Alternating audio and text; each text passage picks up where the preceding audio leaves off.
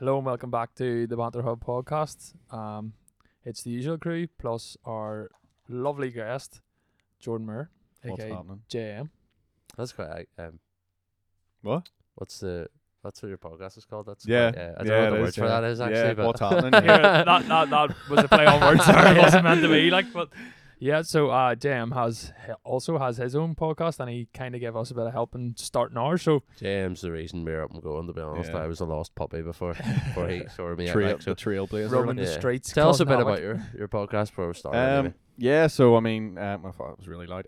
Yeah. So my podcast is called, as you probably clicked on, the What's Happening Podcast, and basically, it's just about everything and anything. It basically follows a lot of the stuff I'm interested in. So there's stuff in fitness, there's stuff in philosophy, football, Formula One. We'd have stuff in golf, but nobody else really likes golf. I would do that. So yeah, well, it could get you on to be the first. Use this Conto last name. Yeah, that's right. But yeah, so basically anything and everything. I just haven't put an episode out in ages. That's the thing. Like you were saying as well, been so busy the last couple of weeks. Normality's returning and the boys are busy. Yeah, there's not. Bars have opened and nobody wants to know anymore.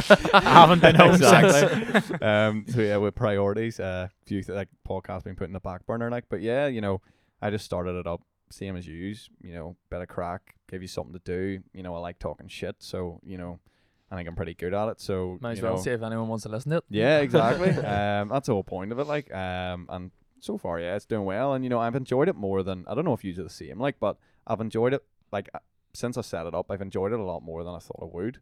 Yeah. Do you know what I mean? I think it's kind of as we were talking about this before. It's discussions you would have with your mates, but you wouldn't, if you know what I mean. Sometimes they get a bit more deeper, and you're like, you would never have said that if we were just sitting at the pub. You'd be like, oh, exactly. Fuck up. You know what I mean? 100%. And I think it helps when you get more people on, you get guests and stuff on that you normally wouldn't talk to, right? And you wouldn't talk about certain specific topics unless they were coming on a podcast. Yeah, yeah. And you get people, you kind of know when they come on and they talk about a certain topic or something. And you get sort of an inside story into them that you'd never got before. Yeah, you learn a bit more about them. Yeah, and you learn about a lot of different things as well. You talk to other people, you hear about their experiences with this and that and stuff. And you kind of learn, it is like a learning process. You learn from hearing other people, how they dealt with different things, how this happened. And, as much as it's enjoyable to do, and I enjoy talking and stuff and listening to people, it is kind of a beneficial thing as well. So yeah. I just love doing it. Wasted more time to do it. That's the only thing. But you'll have to make do with fucking probably about one a month now. But sure, better nothing. Yeah, exactly. Quality, not quantity. Probably best. But yeah, JM sponsored our beer this week. Carlsberg. So I think that's just because he's an avid Liverpool fan. Yeah, not sure. They're probably the best lager in the world. He didn't sponsor it for the fucking taste anyway. So I'll give it a wee swig here. Oh fuck! Sound effect. Ooh. She's gonna be on the low scale today. Yep.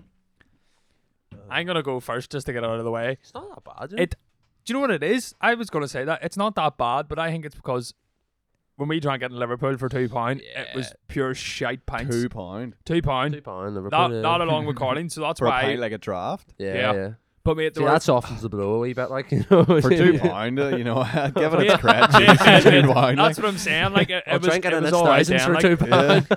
Yeah. But I'm probably gonna rate it the same as Carling and put it fucking 5 or 6. I think it was just the way. Did we rate Carling that low? Yeah, was it not? We did, no. Was not 7. No, definitely not 7. I don't know if we'll get backlash for it or not, but I don't really care because that's pish. I'm probably giving Carlsberg a 5. It's okay. That's about it. If it was for myself, down of dehydration down the road and someone hand me a Carlsberg, I mean, it probably would take it, but it wouldn't be great. Yeah. I'm gonna go 6 just because. You're going for the Liverpool nostalgia, I feel. No, the connection. I don't feel like I am. I don't know. What are you back in, Jordan? See, I don't like beer. That's my thing. You know. Well, Firefox were trying. So I would put if you're rating all beers, if this was an alcohol rating list, beer would be 0. But that's far enough. In terms of being a beer as well, it's I've had a lot better.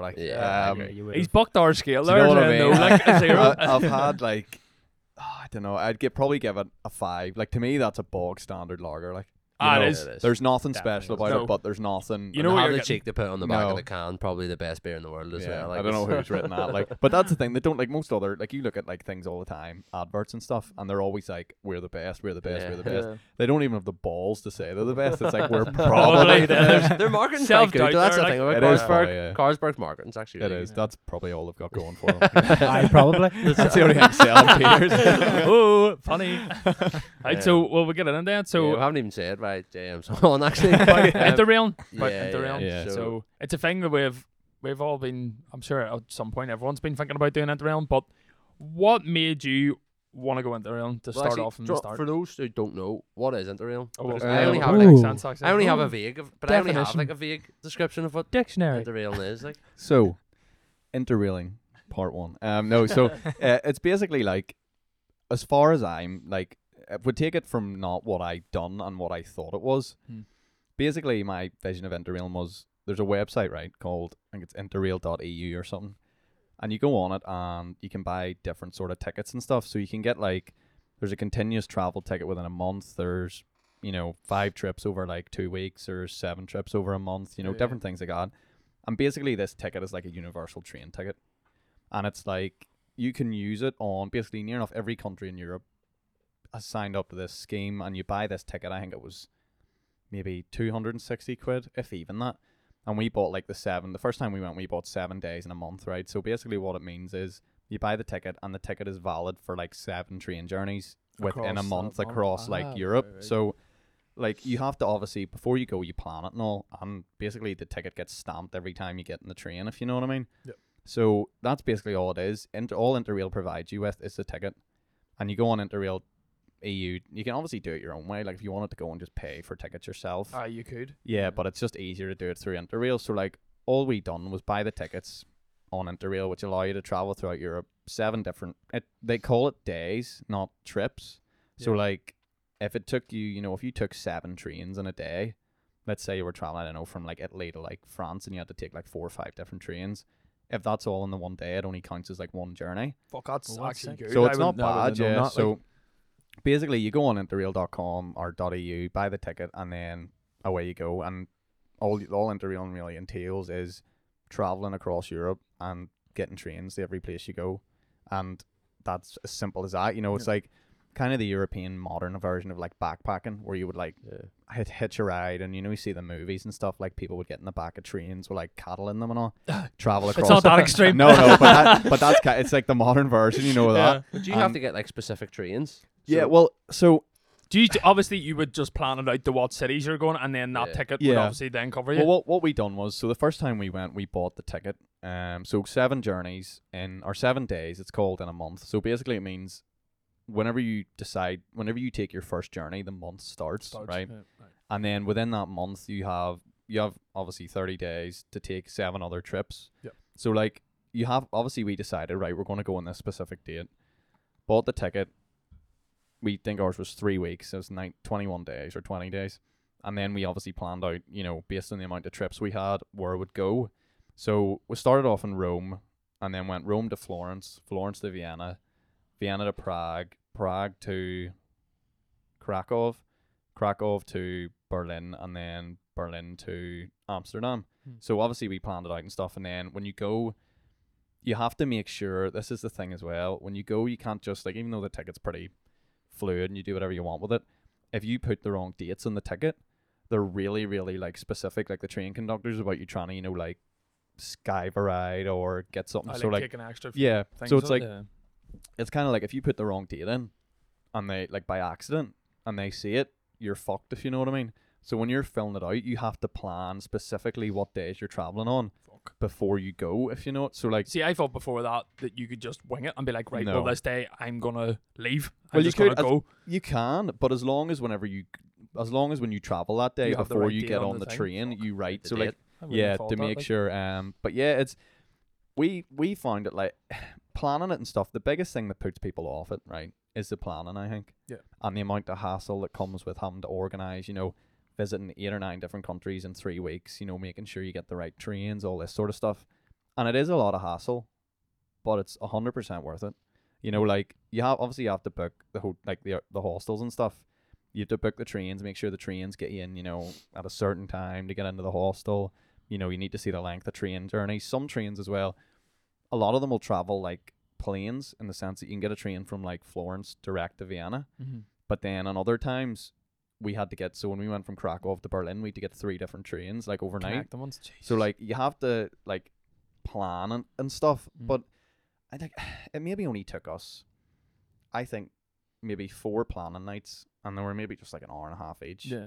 And that was it. And they send you, when you buy your Interrail pass, they send you like a care package thing that comes with like a map, and you get a map, a bracelet, you know, your train timetable thing to like fill out when and where you're going, you know, so like they help you out with it. Yeah.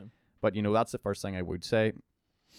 As fun as it is a lot of work to like organize it and make, and you have to make sure you've organized it properly, or else it's a waste of time. Do you know what I mean? Yeah. Well, I know fucking, as you say, the organization, sometimes at the weekend, but you struggle to decide where we're going for food. Exactly. Yeah, 100%. You're so right. And that's the thing. It's a big commitment, like, you know, but it's 100% worth it. It's like nothing, like, what's the saying? Nothing worth doing is easy. You know what I mean? True. And not that this is like fucking climbing Everest. But like, motivational. Yeah. Mate, you're already getting a train. But you know, exactly it is. I actually looked, I was doing a bit of digging today, and like I seen a few things just on like night trains. Yeah. And they looked pretty dreadful. Like, I don't know. Mate. Is it like wee beds or is it like bunks? Some or of them, like, way I was reading it, some of them sounded worse than climbing Everest. I'll tell you. So, well, I have a very good story about a night train we got. So initially we went to Rome, right? And the first thing I will say, which I'll get on to more later, is the public transport, you know, as a whole in Europe is second to none. Compared to the UK, it is ridiculous. Like, we got a train an hour and 40 minutes to the beach from Rome, and it was €2.50. Jesus. Do you know what I mean? Fuck. And that was a return ticket. That's fucking And we got a train from Rome. So our first journey was, so we landed in Rome, got obviously flew to Rome, and then our first stayed in Rome a few days and stuff, which was unreal, like, but I'll get back to that in a minute, like, but that was class. Stayed in Rome, got the train from Rome to Florence, which was the equivalent of, I think, to Dublin, Belfast to Dublin and back, like 3 times, and it took 2 hours in the train, because it was like, you know, one of those like high speed trains. I mean, if any's ever been in one, or anyone listening to this has ever been in one, they are something else. I've been in one in France, like, and they're mental, as you said. Like, the transport over there, well, like in different countries, is so much better, which you wouldn't really think. No, but it is, like. But it's honestly like, you sit in that train, you close your eyes, you think you were in like standing still, and you open your eyes, and things are just. It's actually hard to focus on things out the window because it's moving that fast. Like, it's dizzy to look out the window. Mm. But we thought, right, first train on rail, no hassle. You know, this is great, nice and clean, everything, no problems. And then we were getting a night train from Florence to Vienna. And we thought, right, it'll just be the same thing. You know, we had a cabin and all booked and stuff. And I kind of, you know, before we got on it, I kind of thought it would be like, you know, like the Orient Express, you know, nice, fancy, all that sort of stuff. I know where this is going. We trolley the treats and all coming up. The first thing we got to Florence and got to the train station in Florence on like the second day. Now, this was like record temperatures at the time in Florence. I remember sitting the day before in a cafe and looking across the street at the thermometer and, like, you know, the like pharmacy things, and it was like 43 degrees. That's how warm it was, right? And, you know, Florence is right in the middle of, like, between like 2 valleys in the right central Italy. Like, it was fucking warm, like. So we get to the train station, walk into the train station, and this train station is like an airport, you know. There's maybe like 13-14 platforms, and up above you is, you know, in your airport you see like Prague, Barcelona, Madrid, Belfast. It was literally like that. It was like, I remember looking at the board and seeing Paris, then I saw Tallinn in Estonia, saw Krakow, saw Naples and Madrid. Like, you get a train from like Florence to Madrid, do you know what I mean? Yeah. And people were walking about with suitcases and all, and there was like their equivalent of, you know, like WH Smith, and, you know, they're like duty free, all that sort of shit. And the first thing we noticed was our train wasn't on the thing. So we were like, uh-oh, what's going on? So the first problem we had was our train was basically, you get a code for the train on your ticket, right? And it'll say, like, our train said Vienna FBH or something, and then you got the code. Now, up above it said Munich FBH and the code, right? So we were really confused. We said to the conductor, and the conductor was like, yep, this is definitely your train. It splits in half, right? you need to go to the right end. So obviously we were by the way, right? That sounds like a nightmare. Yeah, that's it's one of those ones. Are you sure? Magic? You get on the right end of the train and then the whole time you're questioning yourself. You're like, well, am I on the right side? This is the thing, right? So we first got on the train and, you know, we were standing waiting to be given like our cabin or whatever. And then the guy looked at our tickets. This was the different guy on the train. And he goes, you're in the wrong bit. You have to go down the other end. So that kind of like unsettled us, right? So we got on the train, and this train station is stone, right? It's completely made of like stone. There's no air conditioning. There's nothing in it, right? It's just open, and that's the only thing that's keeping it cool, right? There's no air conditioning on the train either. This train has been sitting in this station, I don't know how long, right? So we walked in, and you've seen Harry Potter, I'm sure, right? Yeah. You know that's what I thought. Yeah, of you know what? It is exactly like that. You've the narrow corridor you can walk down, and you've the cabins, you know, on the left-hand side that you can go in, right? So we walked in, and Scott Brown, if any of you know him, was a Celtic player? No, fuck. So I was like, what? I was like, no, fuck. Definitely not. Yeah, definitely not. If I was there, I would definitely be on the wrong trip. Like, so he walked first in, right? And bear in mind, we're walking down this really narrow corridor with our bags on, like massive, you know, like carrier bags, which is the one thing I would say as well. If you're ever going Interrail, bring a suitcase and pull it. Don't bring like a... I was going to ask that. Like 100%. Because you see the photos, don't you? Of like the big... Yeah, such a stereotype. We got the big backpacks thinking it would be the right thing to do because it's a stereotype. Everybody does it. And one of my mates, like Ross, decided to bring the suitcase and we all mocked him and like bust down to Dublin and all being like, you're a moron. Like, what are you doing? Turned out it was the best thing he ever done. The second time we brought the suitcases. But so we're getting there. We're getting the train. We're standing in this alleyway, right? Scott's the first one. Now, you can only go single file. And he opens the door, like the slide door to the room. And I can't see him, but all I hear is, fuck, right? And I was like, I looked around and I was like, what is it? And then all of a sudden, like, I mean, I'm about 4 people back, get this really, really strong, like, heat wave, you know, like when you get off a plane. Yeah. And I was like, is that the room? And like, Scott just turned to me, like, and turned to everybody. And it was like the sheer look of terror in his eyes. And like, I've never seen a man so like, I don't even, like, just baffled by like like, you know, he's like, what is going on? And I was like, what's wrong? And he was like, and it was that warm and he was sweating like fucking, he was like, I don't know, I can't go in there. He was like I can't go in, that's like an oven. And then the conductor, this Italian guy coming down, you know, and he's got the mustache and all, and he's like Mario, right? And he's coming down. He's Mario. The trains of like everyone's trying to get past us, obviously, to get their carriages. And he's basically, I don't know what, he sent something in Italian, and he basically was like pushing us into this room, right? And Scott's like standing at the door, like trying not to go in. He's like, I can't go in there. So we're like, right, Scott, you go in first. Now, this room, right? You go in, and it's 3 bunk beds on either side, right? Yeah. And then in the middle there's like a passage, so the room's only long enough for the beds, right? And the beds aren't long enough for you to like lie straight out, right? Oh, I'd struggle there. And there's 3 beds, like one after another, right? And they're so close together that you couldn't sit up in the bed, like you couldn't even sit, you know, like in an L shape up, right? If you're in the bed, you're lying down, you couldn't like you couldn't sit up on it. Yeah. No, and we have all these bags. There's no storage for the bags, right? And we actually had booked an extra guy on, so there were 7 of us in this one room.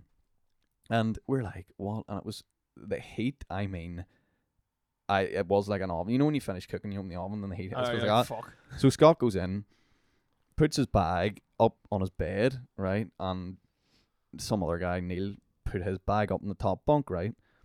And I mean, Scott must have been up there 30 seconds. And he came down and he was like soaking with sweat. I mean, like he had that shirt. He binned it the next day because it had like sweat rings around it. That's how sweaty he was. Mate. And Neil went in, put his stuff in. We all went in, threw our stuff in, and then stood in the hall and let people pass because it was so warm. Like, and the train then started moving, held the window open with a water bottle, which the window wasn't meant to be open, and you weren't meant to have it open, but you would have died. Like, honestly, you would have died, right? So there's us sitting. Now, I got lucky, right? Because the top bunk, obviously heat rises, so people want at the top. I was like, wow, right, okay, go to the top, fuck, whatever you want. I took the middle one, so me and I think it was Sam got the middle bunk where the window, the air came in just under it, like the bunk, like the just under the top bunk. So we got hit all night with this unreal like breeze. Oh, you were all right then. I slept like a baby, man. It was great. And see, the next morning, like everyone else, You'd have thought that it went like 12 rounds with fucking Muhammad Ali. You want to see them like sweat lashing off them. Puddle, we lost about 2 stone there. Like, pure puddles of sweat. Like literally the bed across from me, Neil's bed, I think, the sweat, like we pressed, you know, like a sponge? Not a, you know, like a wet mat, like you, like a doormat. You know, if it's soaking and you like put your foot on it and it squelches. Aye. When he pressed his hand into his mattress, it like squelched. That's how, like that is literally how warm it was. It was. It must have been about 45 degrees. Maybe maybe it wasn't sweat. Maybe it was piss. It could have been. It wouldn't surprise me. Maybe it did his bowels. Like that's how bad. Like it was ridiculous. Like, but the weird thing was, you know. And then you had the guy on the floor, obviously. So there was no room. You were on this bed. The bed was maybe like 5.5 feet long. Mm. You couldn't sit up at all. The bed, you're maybe like 2 foot above your head, right? If even that. And the room is the same height as a normal room. You have 3 bunk beds in it. It's only as wide as the bed. A passage in the middle that's just wide enough for you to walk down. Mm. And another bed, and there were 7 people in that. I got claustrophobic as fuck. And you'd 7 people in it, and you also had your massive bags and no storage room. Yeah. So the guy on the floor had 3 bags and was just lying on them like fucking contorted and all.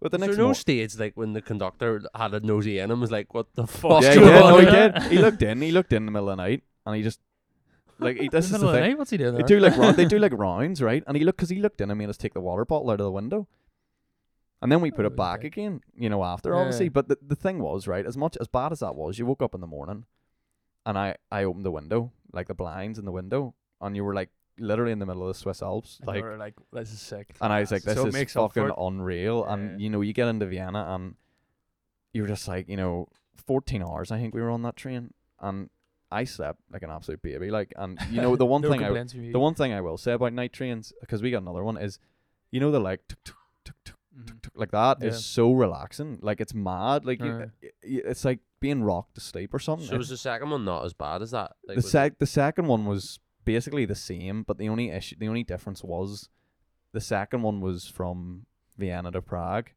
and Vienna wasn't as warm, and it wasn't as long. It was only like 8 hours, so we didn't really even sleep. Like it was like 2 a.m. to like 10 a.m, and we weren't really that tired, so we just kind of like sat up, played cards and stuff, fucked about. It wasn't anywhere near as bad, but that first one, honestly. The heat, like I couldn't describe it to you. I've never experienced heat like that in my life, and the sheer lack of air conditioning. You know, it's bad when you remember that vividly. It baffles you, like honestly, it just baffles you. Like I will never forget his face. You know, whenever he opened that door, and was just like, "Holy fuck! Like, what is going on here?" Like, it was almost unbelievable. Do you know what I mean? But yeah, it's a great experience, night trains, and I would really, you know, recommend getting one just to see the just for the experience, for no other reason. You know. It's, to be honest, it's one of the few things that was exactly, apart from the heat, exactly how I thought it would be, and exactly how you've seen it in films and movies and stuff. Yeah. You know, like the carriages and all look exactly the same. Like Harry Potter, it could have been the carriage from Harry Potter, honestly. Like that's how similar it was. Jeez, that's mad. Well, what's the next one? Can I ask Jordan before we go further? Food in Italy? Phenomenal. Talk me. Okay. Phenomenal. I mean, nice carbonara, isn't it? Right, the one thing I will say about Italy, right, and people say this all the time about, you know, when we were in Rome saying it was expensive. When in Rome, get the pizza, like, honest to God. Like, it's, I don't even know how, like, you know the way sometimes you go to places and you think it's going to be shit? Yeah, when in Rome, get the pizza. Honestly. It's like us in Bulgaria, get the chicken skewer. Oh, yeah, literally, you go to Greece, you get the gyros or whatever, like, but honestly, their pizzas are like, you can buy, the one thing I found really weird, you buy pizzas by the slice. So you don't... Must be massive. You can go... They are big slices, yeah, but I have a guy in my work, right? And he protests this all the time, and he gets really passionate about it. Like, he says, why is there nowhere, like, in Belfast that does that? Yeah. You know what I mean? It makes sense. It doesn't make any sense. You can't just buy a slice of pizza, but you have to buy a whole one. Yeah, you can a Little Wing. Yeah, Little Wing. But it's not like a massive thing over here. You know what I mean? I think... Have you ever heard of... It's a holiday thing? Little Italy. On just opposite the road, but they not do massive. They do that massive pizzas 30-something pizza as well. Like. But I think they might do it. I'm not sure. But you can't just buy a slice of pizza. But that's the thing. You go in and to Italians, as far as I was aware, like when I was there, you know the way you go into a shop and you buy like a scone, right? To them, you go in for a quick snack. You buy a slice of pizza. You know what I mean? Yeah, like it's so much nicer than a scone, though. Yeah, but it's also 10 times worse for you. That's the thing. But. Yeah, like it honestly, that, like the pizza, the pasta, it's just, it's what you'd expect it to be. You know, it's not one of these things where, oh, you know, it's nicer back home. Some people might think that, and the pizzas are different. You know, they're like, you know, our pizzas, especially Domino's, are thick. Yeah. Like Italian pizzas are thin and crispy. You know, and then whether that's your personal preference or not, you know what I mean? Like, you know, you hear that thing, oh, Italian style, and it is a thin, like it's a thin pizza, and you think they've just said that to make people buy it.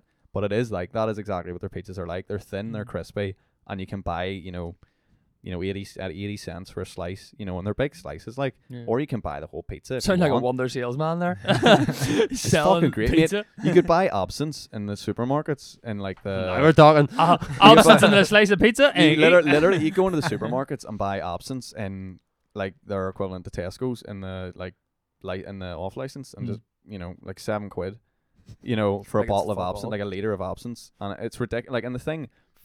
You weren't at any museums then, were you? You were just no, we did. We went, don't worry. We went to a lot of museums, like, but yeah, the food in Italy, phenomenal. Where else was good for food? Berlin was good for kebabs. I know that sounds so. Berlin loved Berlin. Like, I don't know if it's Germans or just Berlin. They love kebabs. I swear to God, like there's more like kebab houses there than there is in Belfast. Fuck, that's impressive. It's ridiculous. Like we went out in the night out, and we're getting, you know, like, chicken tikka kebabs and lamb kebabs and all, as if it was like going into the Sphinx in Belfast. And as you know, as weird as it sounds, they look exactly the same. You know, the inside, they're exactly the same. It's like walking into McDonald's in Germany. It looks the same as a McDonald's here. Kebab house in Germany looks exact same as Pasha. You know what I mean? Fucking, I could not imagine that. Like, everything's in, obviously it's in German, right? Yeah. But you know the way you have like Deutsch. Jordan, I'm glad you clarified that. It's just like, yeah, it's in English everywhere. Like. I would have got there. I'm like, fuck, this isn't the same at all. But yeah, like, you know, like this, you know, the photos and the walls and all the like shit. You know, photos you get in the walls. Yeah, the photos that like have not been taken in that restaurant. Yeah, you know, that's like Bulgaria. The fucking menus are picture books. Yeah. So like you're kind of like, oh, well, it's gonna look fuck all like that then. Yeah. You order the first time you order, you're like, oh, it's gonna come in like this. Can I have the number 66331? Yep, no bar.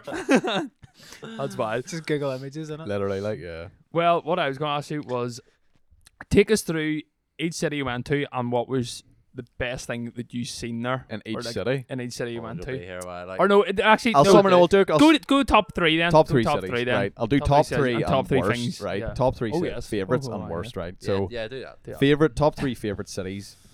I'll take from both times I went interrailing, right? Because the second time I went, Athens, Venice, Milan, and then Santorini and Mykonos. Oh. So nice. the first could you take me with you next time? Yeah, fucking right. Yeah, fucking right. That's the thing. You can go with like 40 people because you go everywhere and there's something for everybody. You could literally go. But yeah. So first, the one of my favorite places. Is this the top place? Top three. I wouldn't really have a specific order. Number, just whatever. The first is definitely like, in terms of the first that comes to my head, is Rome. Like Rome. Like you go to Rome, right? And You go to Rome, right? You get off the plane, and the first thing I noticed driving on the bus from the plane to the hostel, or from the plane to the hostel, actually, to the train station, which was 2 minutes from the hostel. There's just ruins everywhere.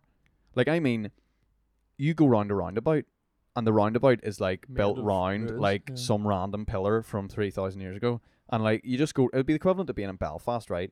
I'm walking around the corner past like the McDonald's and Royal Avenue, and where the square is at Victoria Square, where Doc Martens is. Yeah. That thing in the middle just being some like ancient like that yellow bandstand thing. Right. That's what it's like, mate. That's literally what it's like, and that's the one thing that got me most about Rome is it's like stepping back in time, and it was the same with Florence. Like we climbed a tower in Florence, like this church tower. You know, in Assassin's Creed, the second one. There's like, you probably do remember. There's a big church in the middle, and you can climb. Like you go there, you're up on the top of that tower. I was like, if you take the satellite dishes off the roofs, you would think you. And someone told me this was 1600. You would believe it. You wouldn't know the difference, honestly. Sounds mad. Like that's the thing about Rome. Rome is like I'm very into like my history and stuff, and you know, like philosophy and all that sort of stuff. Mythology. Yeah, and like so you would stand in like the Roman Forum, which is. Like basically the center of Rome, like the center of ancient Rome, and there's all these ruins where the Colosseum is and stuff and all sorts of things.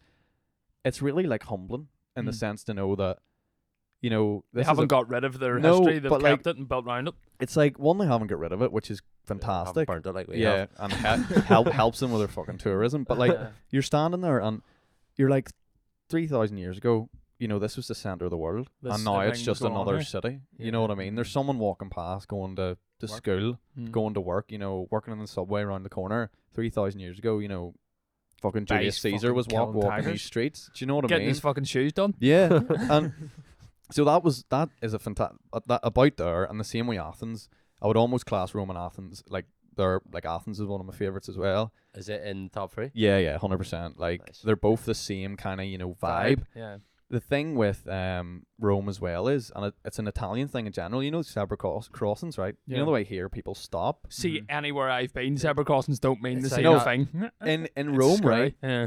You, like, humans, fuck, pedestrians. Aliens! Humans versus cars. Pedestrians have the right of way, right? But cars don't stop.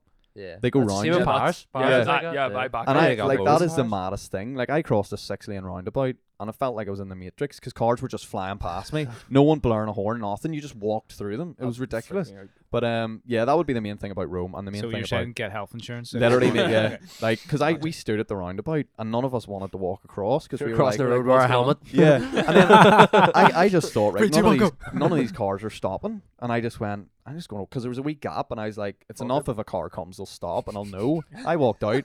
All these cars just went round. I mean, didn't bat an eyelid, nothing. So I'd say Rome definitely in terms of, you know, its history and stuff and the culture, and like, it's like stepping back in time, you know what I mean? And it's humbling, and it's the same way Athens as well, like, especially because Athens is so much older, like, you know, like, you go to the, what's it called? In the center of Athens.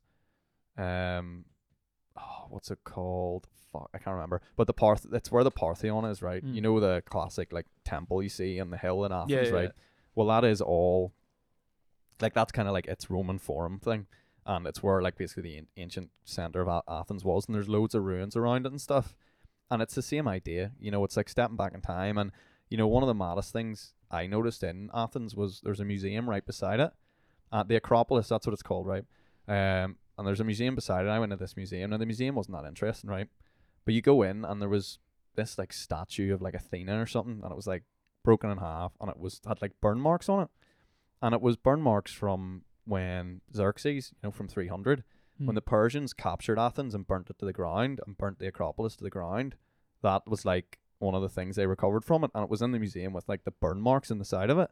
And things like that I just find mad, do you know what I mean? Mental. Like, that it's so long ago. Yeah, like, you know, like Socrates' his prison cell, which he was apparently held in, you know, before he killed himself, was just sitting there, you know, like, as it was just a byproduct. It wasn't even signed or anything. It was only because I knew it was there that I noticed it. It's just like a random, like, hole, like, cave in a wall. Yeah. It's not, like, labeled or anything. No, do you know what I mean? And it's like, you're just walking amongst that history and that kind of, like, you know, there's a good poem. I can't remember the actual full quote of it, but Ozymandias it's called, and basically it's talks about this guy who goes to, like, ancient Egypt and finds this, like, broken statue of Ramesses III, and on the thing it says, "My name is Ozymandias, King of Kings. Look upon my works, ye mighty, in despair," right?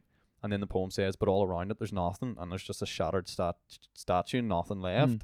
And it's just kind of that idea, you know, no matter, like, what, how big something is, how much something's the center of the world, nothing lasts forever. Do you know what I mean? And going to those two cities at different times, like, Athens was the cradle of civilization. You know, it was the birthplace of Western civilization, the birthplace of the roads, like the Olympics, birthplace of, you know, philosophy, of just birthplace of democracy, everything. Like, 3,000 years ago, Athens was the center of the world, and now it's just another random city, and these ruins are just, people walk past them every day and don't even give them a second thought. See, the way you're talking about this, the way I'm flipping in my head is, like, you look at that, and then you look at the places people go on holiday now, like Dubai and all that, they're all man-made. Like, there's no history there, they're all things. So it would be strange, but class, they'll obviously step back in time in that way, that sense, because they have kind of built their modern life around that, whereas, you know yourself, more places than enough just knock it down and rebuild fucking flats, a leisure centre or whatever. It's exactly the same with, like, I've been to America twice and hated it both times, because there's no culture, it's so commercialized, there's no, like, or something, I don't know, it doesn't appeal to me at all. There's no character, like, you know what I mean? Like, if you're in Rome, it's all fake. Rome has like a character that makes it Rome. You know, yeah. Athens is a character that makes it Athens. You know, America's like a mix of it's just everything. Like, yeah, America's just like blocks. It's like you're building it in a city simulator. Do you know what I mean? Yeah. But they'd be my two favorite. My third favorite, that's a tough choice. Like I would probably go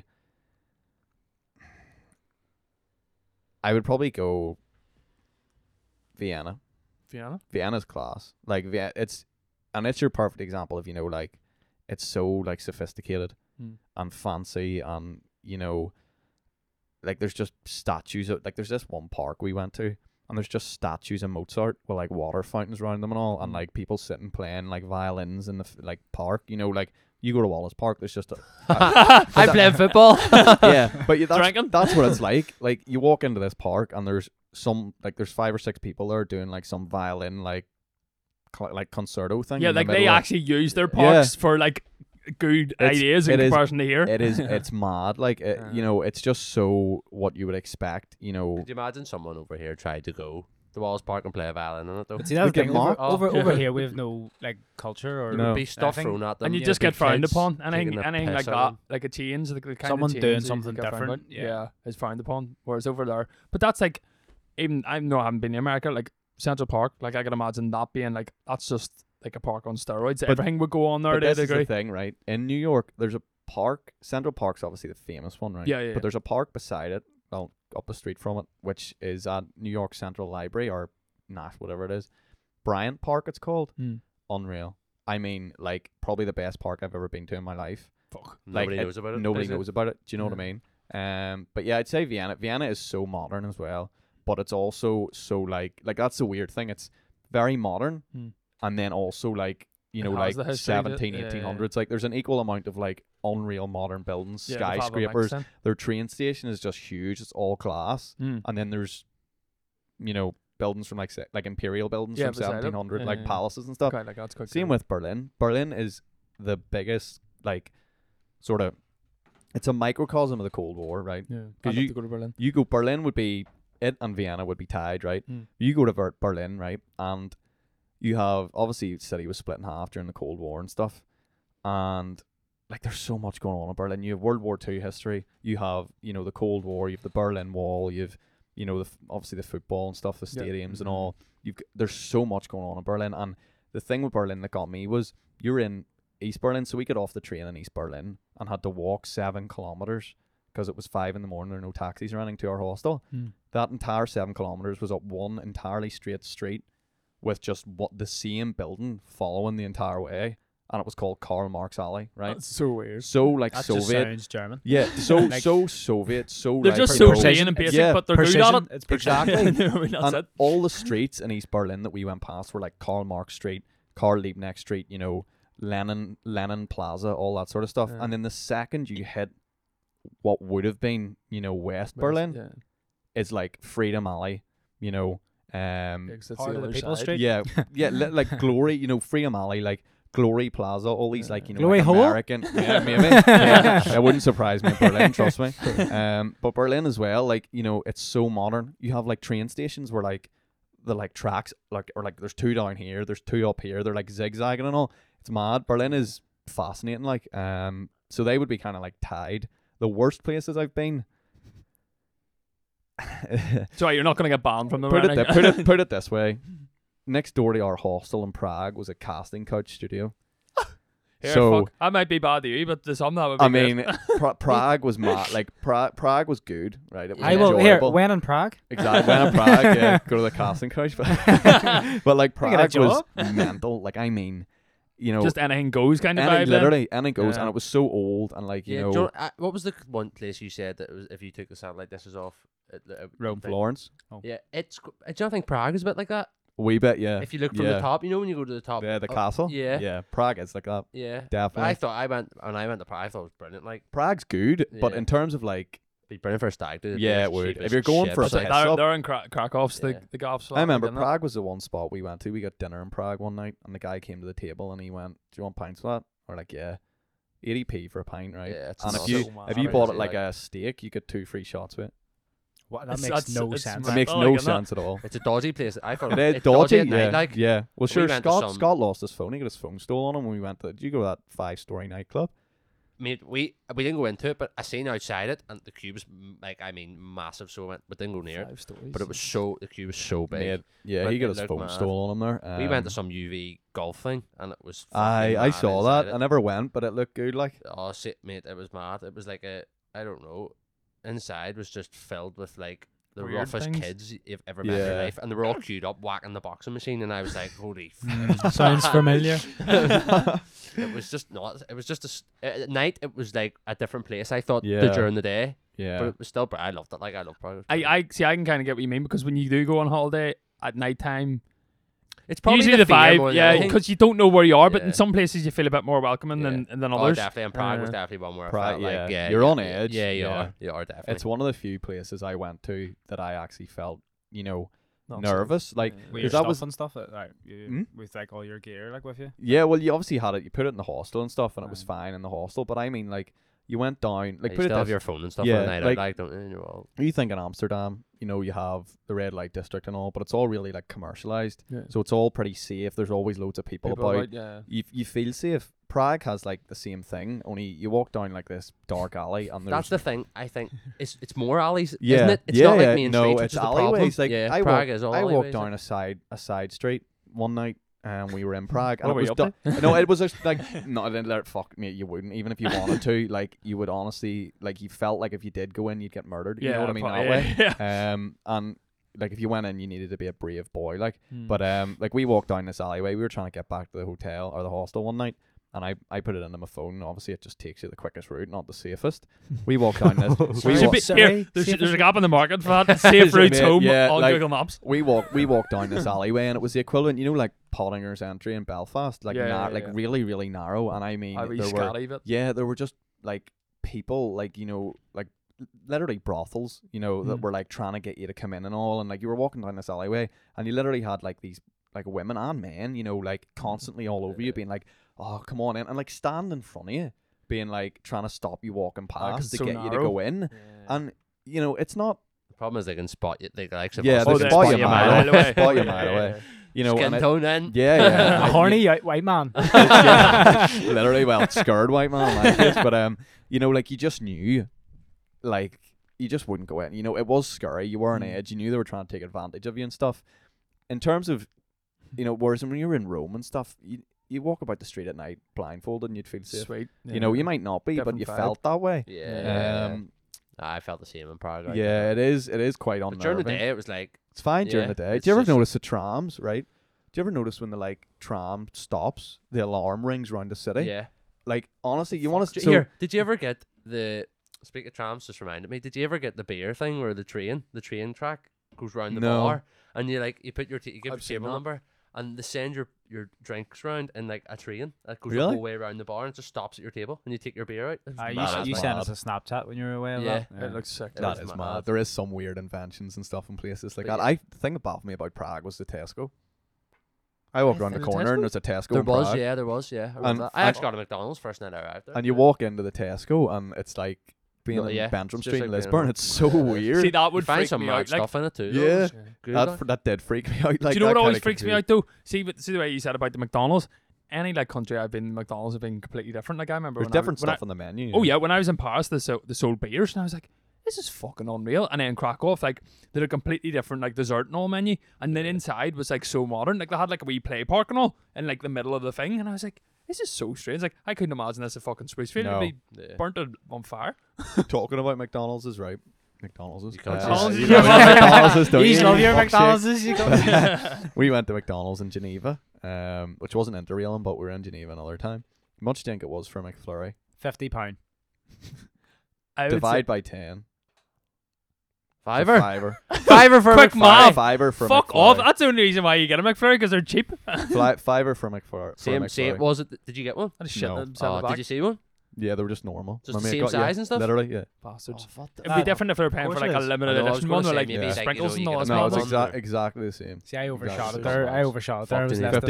Could you match £50? I would have bought one. But like something. Tell you what, if he would have got a full meal, it probably wouldn't have been far off. £22. I paid for a large Big Mac meal.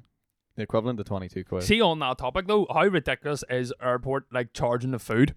Like, but you don't care because you're on your holiday. I'll tell you. I bet Jordan was on trains. One of the other places on my list for worst was, and it was based on money, was Amsterdam. Amsterdam is value for money, a rip-off. Yeah, like, yeah. And you know, don't get me wrong. If you have the money, it's a great time. Yeah. But we went there. I think it's because they can know the people. Yeah, of course, it's a tourist trap. We went from, you know, paying €7 a night for a hostel in Krakow, right, to paying £3 for a beer and like. Berlin to go into Amsterdam and a hostel being 60 quid a night. A pint there in Amsterdam too. Right? Do you know what I mean? Like, and do you know what else annoyed me about Amsterdam? You actually had to pay for the public transport. You couldn't get away with like hopping on, which is not something you should be. But like, I don't think we paid for a single piece of public transport except for in Amsterdam. Rome, you just went in the underground, hopped over the barriers. Everybody did it. No one gave a fuck. Florence, right? You were meant to buy a ticket at the bus stop. And the bus drivers didn't check. First bus we went on, I goes, "Can I buy a ticket?" And he went, "You're meant to buy them at the stop. Just sit down." Class. Didn't pay for one. You know that. Like, it's good. It's good chance in your arm to a certain degree. But then I suppose when you're traveling different countries, you don't know how they're going to react. But well, that was the thing. We got a train from Venice. Same with Venice. To get to Venice, we took the train, and they never checked their ticket. So on one of the days on the way back, me and Sam were like, "We're not getting a ticket." Didn't get a ticket. Everyone got a ticket. Of course, what happened? The fucking conductor's walking down. So we decided, right, we're going to try and pretend to be like locals, right? Now the thing is, right, by locals I mean, you know, we didn't, all our other mates had backpacks, had cameras and all, had the sunglasses, you know, classic holiday gear. Spot your mile away. Me and him were just wearing normal clothes and none of us had any of that. We just had our phones. So me and him kind of like, without telling the others, like walked to the other side because it was like, you know, just like where you could stand. We sort of veered off to the corner. Sat there, you know, on our phones, uninterested, because everyone else was looking out the window, being like, "Wow, look at that!" No, we just were looking at our phones. I'm not saying we look local, but we were trying to make it look as if we lived there. Do you know what I mean? And he literally walked up, checked everyone else's ticket, looked at me, nodded, and I went, and he walked on. Didn't check our ticket. For the record, Jordan nodded back. Nodded back, yeah. I went, nodded back at him, and he was like, "All right," and he walked on. Do you know what I mean? But I wouldn't even fucking think of doing that. I'd have just went, "I'm fucked." We'd have been too rowdy with everyone being like, "Oh, look at that! Down the window." He's no ticket. We can't get him booked. He's got his wee dick out in the train. Fucking Italian conductors looking at you like, "What the fuck?" He would spot us from a country mile away. Yeah, like, I'd say they were dead. Like, in terms of money, Amsterdam, Prague made you feel unsafe, and where was the other one? Well, there's only two, really. Every other one I really liked, yeah. I had no issues. Like, you know, top three was Athens, Rome, Berlin. The top three, Athens, Rome, Berlin, yeah. 100%. Where's the best place you've been? Fuck. What were you going to say there? Did we not do this? No, I was going to say Vienna was, like, it was kind of like a top four. You did say that, yeah. Best place you've been, Johnny. Did we not do this before recently? We're on the holiday topic. No, go in Europe, like, just best place in Europe. In Europe? Like, the best European country. I love doing Interrail, you're going across Europe. What's the best European country you've been in? I would country or place? Well, place, sorry. Yeah, I would say Barcelona for me. I think it's just so, like, the vibe. Like, it's a lively vibe, and it's always lively. Like, you can walk down La Rambla, which is, like, main city centre. At night and day, it's just as busy. Yeah. And, like, the cafes and stuff like that there, like, it's just always, like, bouncing. And I think it's one of them places where you kind of... Everyone knows you're a tourist, like, but you blend in and they, like, embrace it. So, I think there... I love... Yeah, Barcelona's sick. Mine was probably... I went to Lisbon. No, I didn't actually. Yeah, I've heard Lisbon's nice. But I went for a coach education trip, but obviously we went out and went to the pubs a few nights. Like, dabbled in the bars. But it was really nice. It was actually there was a big bridge in it as well. It's similar to the bridge in San Francisco, and there's like I think there's a smaller like Christ the Redeemer statue or something, isn't there too? And it was just a really nice place, and it was clean too. Did you go to the walls? There's like the city wall. There's like mountains around Lisbon, isn't there? Yeah, but I don't think we did. We went to there's a pink street cut, or it's a pink lane or something it's called, and it's like a big massive, it's like a strip of like bars, and it was brilliant. Like, it's not like a Magaluf strip, like, but it's more cultured strip. Yeah. But it was brilliant too. Like, Lisbon was really, really nice. But yeah, probably Lisbon. Lisbon, you mean? Yeah. Is that alive? Correct. What are you saying, Lee? I don't know, like Central Europe. I don't know. Like, to be honest, the more we talk about this, the more I realize that I've not traveled much. Yeah, I've traveled with football, and I could say because when I was in, it's a different vibe. I was in Vienna as well, but I don't want to steal Jordan's one. And it was in Barcelona, but it's not my city. Like, you can have it. No, but I want to be original. This has happened, but we picked our 5-a-side team as well. I wanted to be original. Oh, hey, we're never talking about that topic. No. Ah, fuck. he's but anyway, Jordan, when I was in Vienna, I noticed how clean it was. Yeah, oh yeah, 100%. Spotless. It's mad how something like that makes you like it a lot more. Yeah. Oh, yeah. But then I suppose if you're going to a place and like, fuck, this looks like a dump. It's all right if it's a lad's holiday because you have everyone around you. But like, it's different if you're going like say couples or like just a few years or family or something. You're like, kind of want to go somewhere where you're like, do you want this? Yeah. Look, this is a nice place. Do you know where else is mad clean? Talking about it, you're right. I completely forgot. Switzerland, Geneva, right? I can imagine that. Like, it's just them over that side of them countries just seem to have the shit together. Like Geneva, phenomenally clean. You know, as well, Denmark, Copenhagen. I would say Sweden and all them. It's all them. Copenhagen, Stockholm. I would love to go to them. Where did I? Places like Copenhagen, Stockholm, Norway. Yeah, Oslo. Yeah, all three of them. You could have ate your dinner off the street floor. Yeah. Ridiculous. And do you know what else was mad? One of the key things I took from Oslo, we probably pressed the button, to cross the road at lights. Pretty, common thing to do. And the one thing that I noticed more than anything else, there was more bikes waiting stopped at the lights to let you cross the road than cars. See, that's I can imagine that. Like they feel like they're so like green in that sense, and like that's why they're so clean. But then I always get told that it's dear, but then you wouldn't care if you were paying dear because you're getting maybe a better service or better whatever. It is whatever. Dear, but yeah, you know what I mean? It's different. It's like if you go out for dinner, you don't mind paying dear for a good meal. Yeah, 100%. No, go ahead. I once heard a story about there was a person I know of, my mum's partner actually. He was in Geneva. And he was in the train station in Geneva and he saw a man smoking, but he was flicking the ashes of a cigarette in his hand instead of on the floor. And he was just doing that into his palm, and then he would throw that in the bin or wash it. Yeah. I could see if you could drop the fag over there, they wouldn't take any shit. No. And that's the thing, it is that stereotypical, Scandinavians and Swiss are just clean, environmentally friendly, all that sort of stuff. The place is spotless, and it's so dead. The thing that also got me was it's that clean. I remember when I was younger, you'd have looked out in the street, and you'd have seen every footpath looked like it was polka dots because it was chewing gum and stuck to the ground. Not one piece of chewing gum on any footpath anywhere there. Literally not one. Appreciate that. That's do you know what I mean? It's crazy how conscious they are of all that. And you go we went up to some museum in Copenhagen, and there was maybe outside it, maybe 10-15 car parking spaces. There was maybe 4 cars in it. There were about 18 rows of bike racks, and they were all full. That's mad. Do you know what I mean? It's ridiculous. It's crazy. It's just the different cultures. It is a different 100%. That's all it is, and that's the thing as well with Central Europe. And especially I feel they utilize their public transport and all a lot more than driving. Oh yeah, 100%, and it shows in how good it is. Yeah. Trains are never late. They're always in time. I don't think we had one late train. That's the thing. If it was better here, you would use it. Of course you would. Fucking 100%. Cheaper. Yeah. There's one route, one fucking train route, one line. Sorry, the whole way through Northern Ireland, whatever.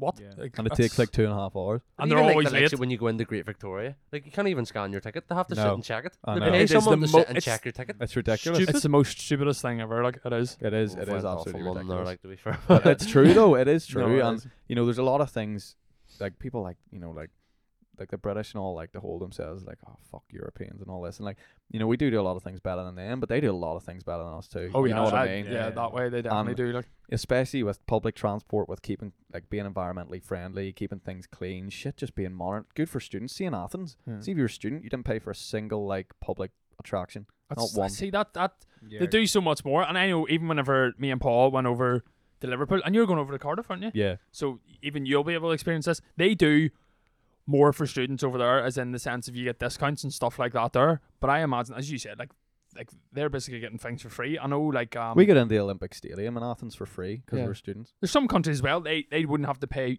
uni fees because they live there. That's their nationality, so they want them to do well. Whereas over here, you are kind of you're forgotten about, aren't you? You're just a bit 35k in debt.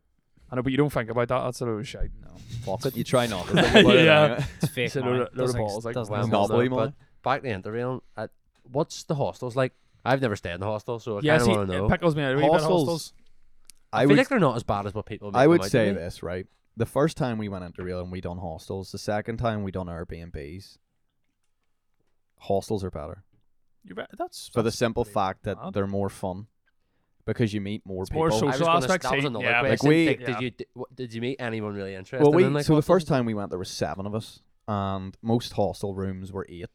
So usually we were the only ones in the room, but you did get the odd straggler. Yeah. And it was funny. Like, I remember because one night in Rome, the first hostel we were in, we got this Georgian guy. And this guy was a bodybuilder. He was huge. Like, and he was sitting there. Yeah. And, you know, it was your typical, like, you know, Eastern European, like, hard man, do you know what I mean? And like currently, you know, like Marius Pushinovsky or something. And he was know who that is, but he's like bodybuilder, he like world's strongest man. Yeah, like fuck me, Lampard. Khabib, literally like that. Oh, exactly. He accepted into the beard, right? And he was asking us about, you know, the classic, where are we from and all. And one of my mates turns around and goes to him, on Northern Ireland, and he was like, oh yeah. And he's like, whereabouts? And he's like, oh, Belfast. And he's like, oh, I heard of Belfast. Yeah. What's it like? And my mate just turned around and goes, the straightest face ever, just what, like, obviously taking the piss out of this guy, just goes, it's incredibly culturally diverse. And the guy was like, that's the nicest way to put it. And the guy was like, oh yeah, it must sounds lovely and all. And the guy was like, it's fantastic. There's so many different viewpoints. It's phenomenal. And, you know, it's things like that, right, that make the hostel experience better. Like, we were in, we had one hostel in the second time we went was Venice, right? And I'll never forget one of the funniest nights of my life. We were sitting outside. There was this big kind of like, you know, chilled out garden thing where you could just sit. We were sitting there at night, and there were these like Americans ended up talking to us.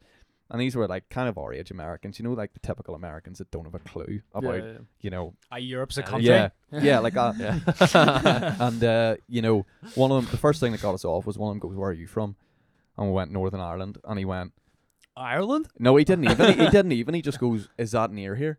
Right? So is that local? So that's the kind of thing that you're putting up with, right? So we were sitting there, and these guys were teachers, right? And what the fuck was that? Was that your stomach? It was the chair. You tootin'? Fucking hell.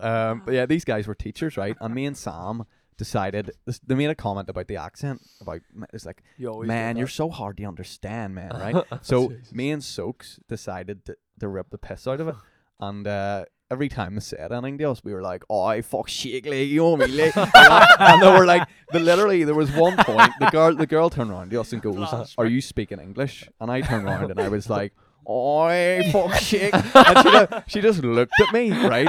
As if I have not made a word out of that. And it was hilarious. Like, and me and Sam buckled and couldn't stop laughing. And it's things like that, you know when you're laughing like in tears, like, and it's stuff like that makes it great. And that's what makes hostels. It's meeting people.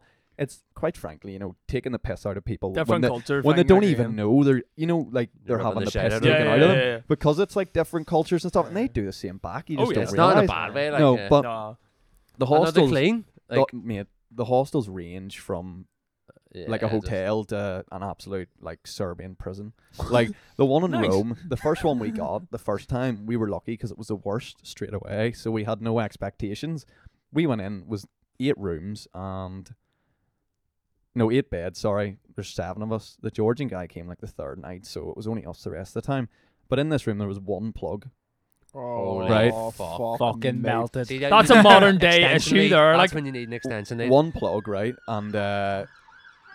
That's a call. Uh-oh. We're fucked. There was one plug. 2 fire trucks? Yeah, that's a bit mad. Yeah. There were 2 or one plug, right? And the toilet in the room, there was one toilet, and the shower was like, you know, in the toilet, right? Like in the same room. Yeah. And there was only one of each for 8 people, right? That's tight. Now, there was no windows in the toilet, right? Oh, and there was the fan didn't work. Oh, jeez. So, see, by the time you got to, like, the fourth person, by the time you got to the fourth person having a shower, it was like the Amazon. Oh, you know what I mean? Like, there was a towel hanging over the rail that was never touched. And after I got out of the shower, I was the last one to get a shower one day. It was soaked. Like, I mean, like, wringing wet, because, like, there was that much condensation. And there was no aircon. Just one fuck off, like, you know, the windows that open like doors. Yeah. So, it was roasting as well. It was mad, like, and then you get some really, really nice ones. Like, the one in Berlin was, like, one of those Japanese hotels. Like, you get in your bunk bed, and you could close all 4 sides of it. That's sick. So you're in, like, a cocoon, and in that, you had a light on the wall, you had a plug, you had a wee, like, shelf to put your stuff on. That's sick. And there was a bar down at the bottom, like, that was just for the people in the hostel. And it was like, you know, it was £2.53 It was fucking class. It was like £2.53 pints, and it was, you know, you could get like pints of Cobra and all in this hostel. Didn't even see Berlin. I know, just sat in there the whole time. Like, I suppose they know, like, places all invest more in the likes of hostels because they know students and stuff come over and think, whereas other people don't really care.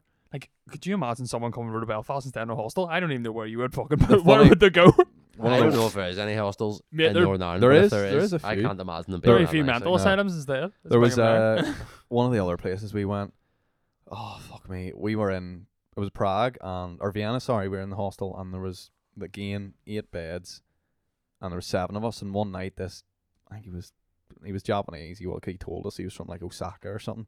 Was dead on, really, really nice, talking away to him and stuff. And then he was in bed, like, just... Do these boys all speak fluent English, by the way? Yeah, most of them, yeah. Which is mad. And that's the thing about Italy as well. Their English is phenomenal. Like, especially in Rome, they speak better English than I do. Fuck off. Do you know what I mean? But yeah, this guy, we were in this hostel, and it was the middle of the night, like maybe 2 a.m, and obviously all 7 of us were talking away. And this one, like, guy was just lying in his bed, you know. Most of us forgot he was there, right? Now, instead of Sam turning around and texting one of us or quietly being like, lads, you know, maybe we should try and sleep this guy. You know, we're torturing this guy because he's trying to sleep and we're talking away and all.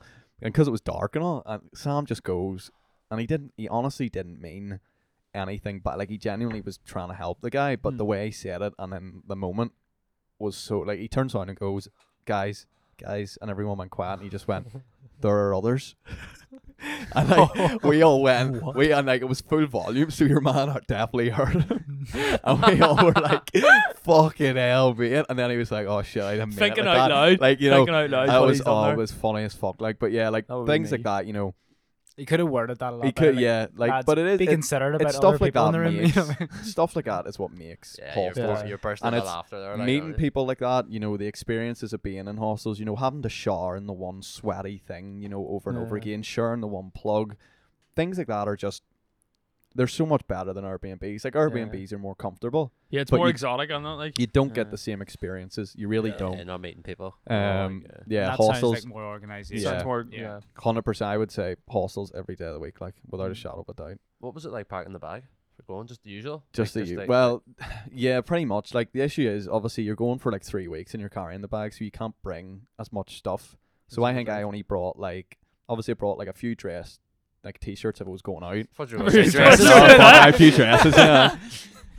Just in case. Yeah, just, you know, you never know what's going to happen. Like, you know, you never know what predicament to get myself in. Someone's paying me to dress like that. But yeah, like you'd bring any, like, you know, I maybe had four t-shirts that were like, you know, quick drying ones, like North Face, that sort of stuff, and then a few like, you know, fancy t-shirts, shorts, maybe one pair of jeans, and then obviously like boxers and socks and stuff, and that was about it. Obviously you brought like, you know, your sun cream, all that, but like you really couldn't bring tons with you, you know what I mean? And then you'd know where to you'd know where to really wash it properly either, because like their hostels, they don't have, you know, tumble dryers and washing machines. Like we did do one wash in Prague one day. We went to like a random laundrette, but like 9 times out of 10 you just washed it in the sink, you know what I mean? Which is why the quick drying stuff was handy. Yeah. Like, you know, we just used soap and like hot water and it was dry in 10 minutes. Do you know what I mean?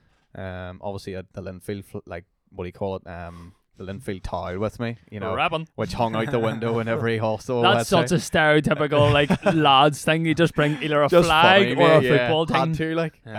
But yeah, that you can't bring a lot. You really can't. No. See, that would pick me out because I love bringing metric fuck ton. Like I would try and bring my hairdryer and everything. You could bring your bag. I would bring at least 12 shit shirts. Yeah. See, you would have the Hawaiian ones. Fucking love them. Fucking hell. Chest out and everything. Yeah. Couple run about like Tony Montana. Couple. Get a gold chain on. Fuck me, I'm ready. The watch and all the big fucking. Yeah. Fucking right. That's way too big. Yeah, hanging off the wrist, 100%. Spend overall. Was it more overpriced than what you think, or was it not? But then you don't really care because you were enjoying it. I personally, right, we went in the same year I went into Interrail, and Alex spent £1,600 to go to Cancun for 2 weeks, right? Interrailing was, I think, you got to see a lot more. Obviously, the price your ticket, all in, everything, ticket, train, spending money, right? So flights, and hostels, everything, completely all in. I think I've got so much suspense here. I think I don't know what figure. 1,300 maybe. Yeah, you take that's that. Not bad. Every day, there's some. Think how many countries you go into there, like you know what I mean. You go to skiing holidays. You're away 21 days. fuck, that's not bad. And that's flights, accommodation, travel, beer, food, everything. Now, don't get me wrong, the last day, obviously, basically, I budgeted £700, £750 spending money, right, for all 21 days. Mm. And only in the last day in Amsterdam did I run out.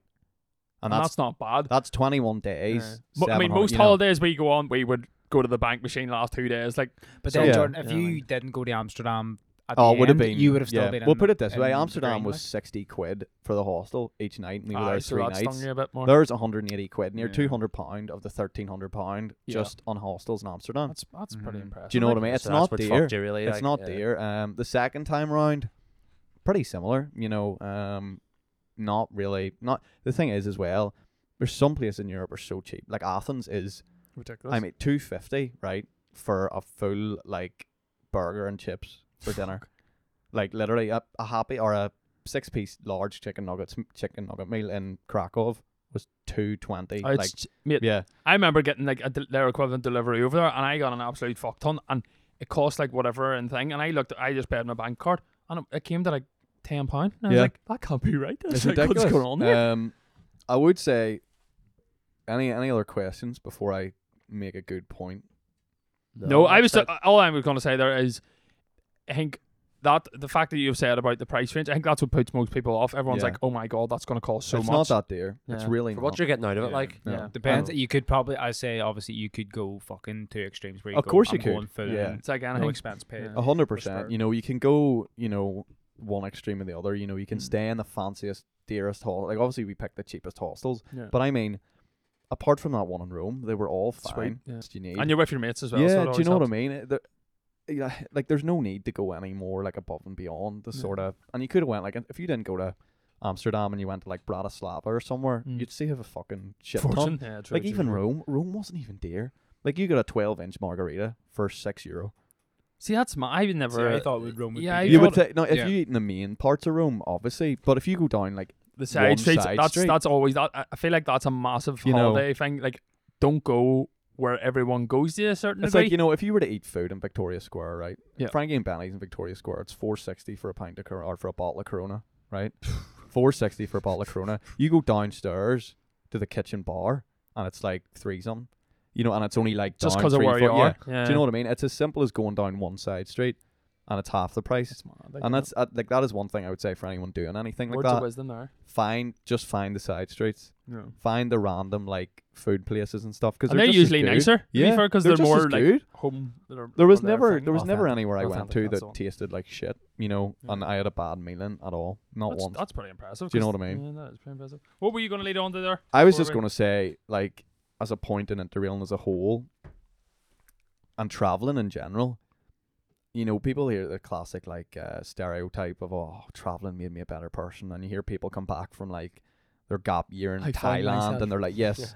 Now, you can take it to the extreme, but there is a truth in, you know, what's said. It's like, and the one thing I took away from travelling, which you don't really notice till later, is it does make you more like self-sufficient, cultured and stuff like that. Well, it does that way too, but it makes you more cultured in the sense of you have a greater understanding and appreciation of like other people, like human race in general. Like, you know, because before you go to all them places, you just know home. Yeah, like, you're stuck in the mindset of how everyone acts and gets on here. Exactly, and you think everything you do, like everything that's and people, especially people in Northern Ireland, have an awful habit, right, of thinking Northern Ireland is the world, right? And thinking nothing else exists outside of Northern Ireland, and you know, everything that happens in Northern Ireland and the way it happens in Northern Ireland is the way it happens everywhere. And it's only when you travel that you realise the small like intricacies and the small like cultural differences. Like, they're not major things.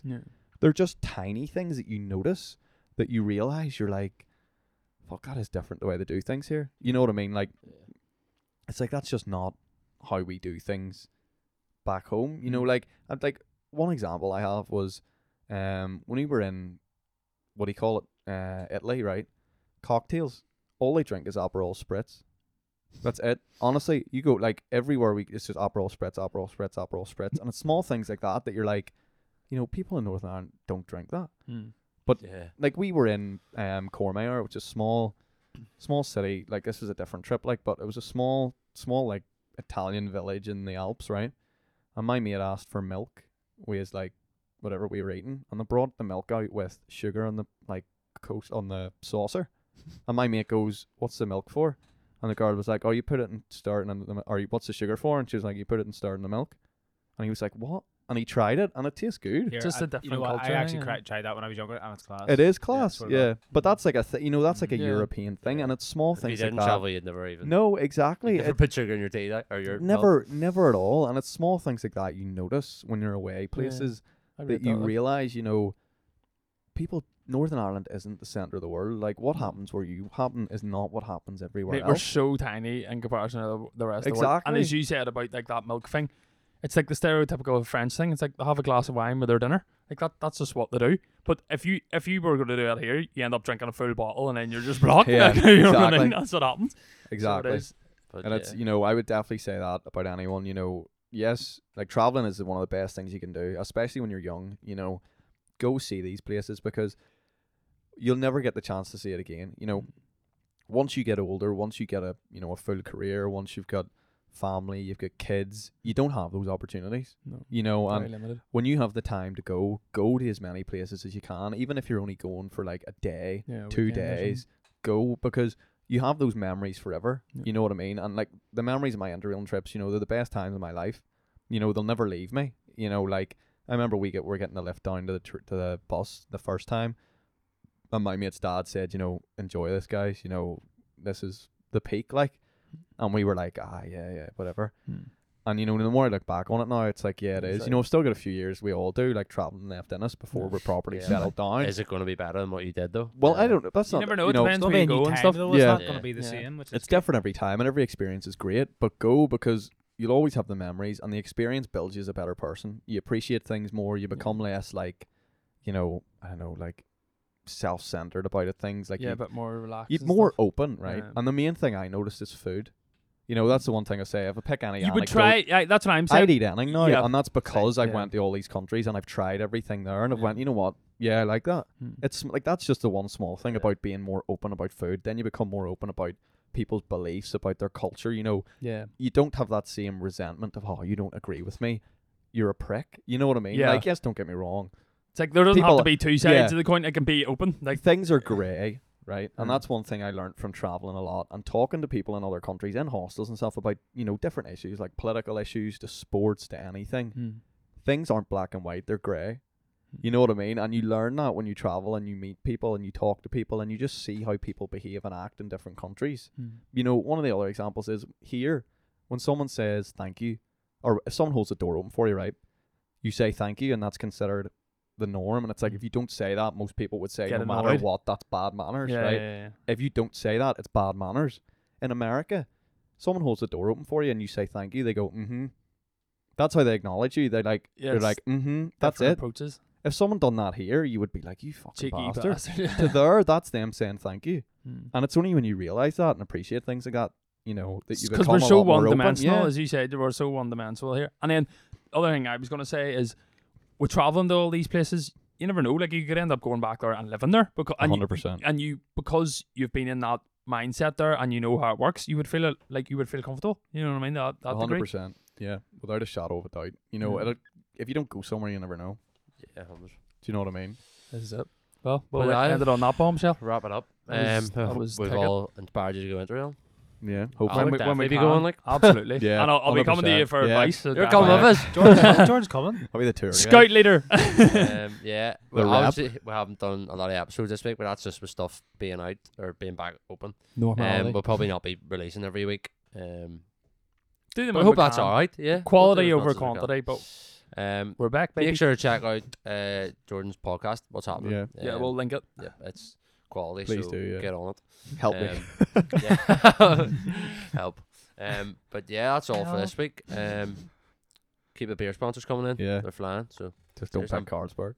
Don't buy Carlsberg. Big thanks to JM. Thanks for having me. Thanks, Jordan. Appreciate it. Over and out. Give her that.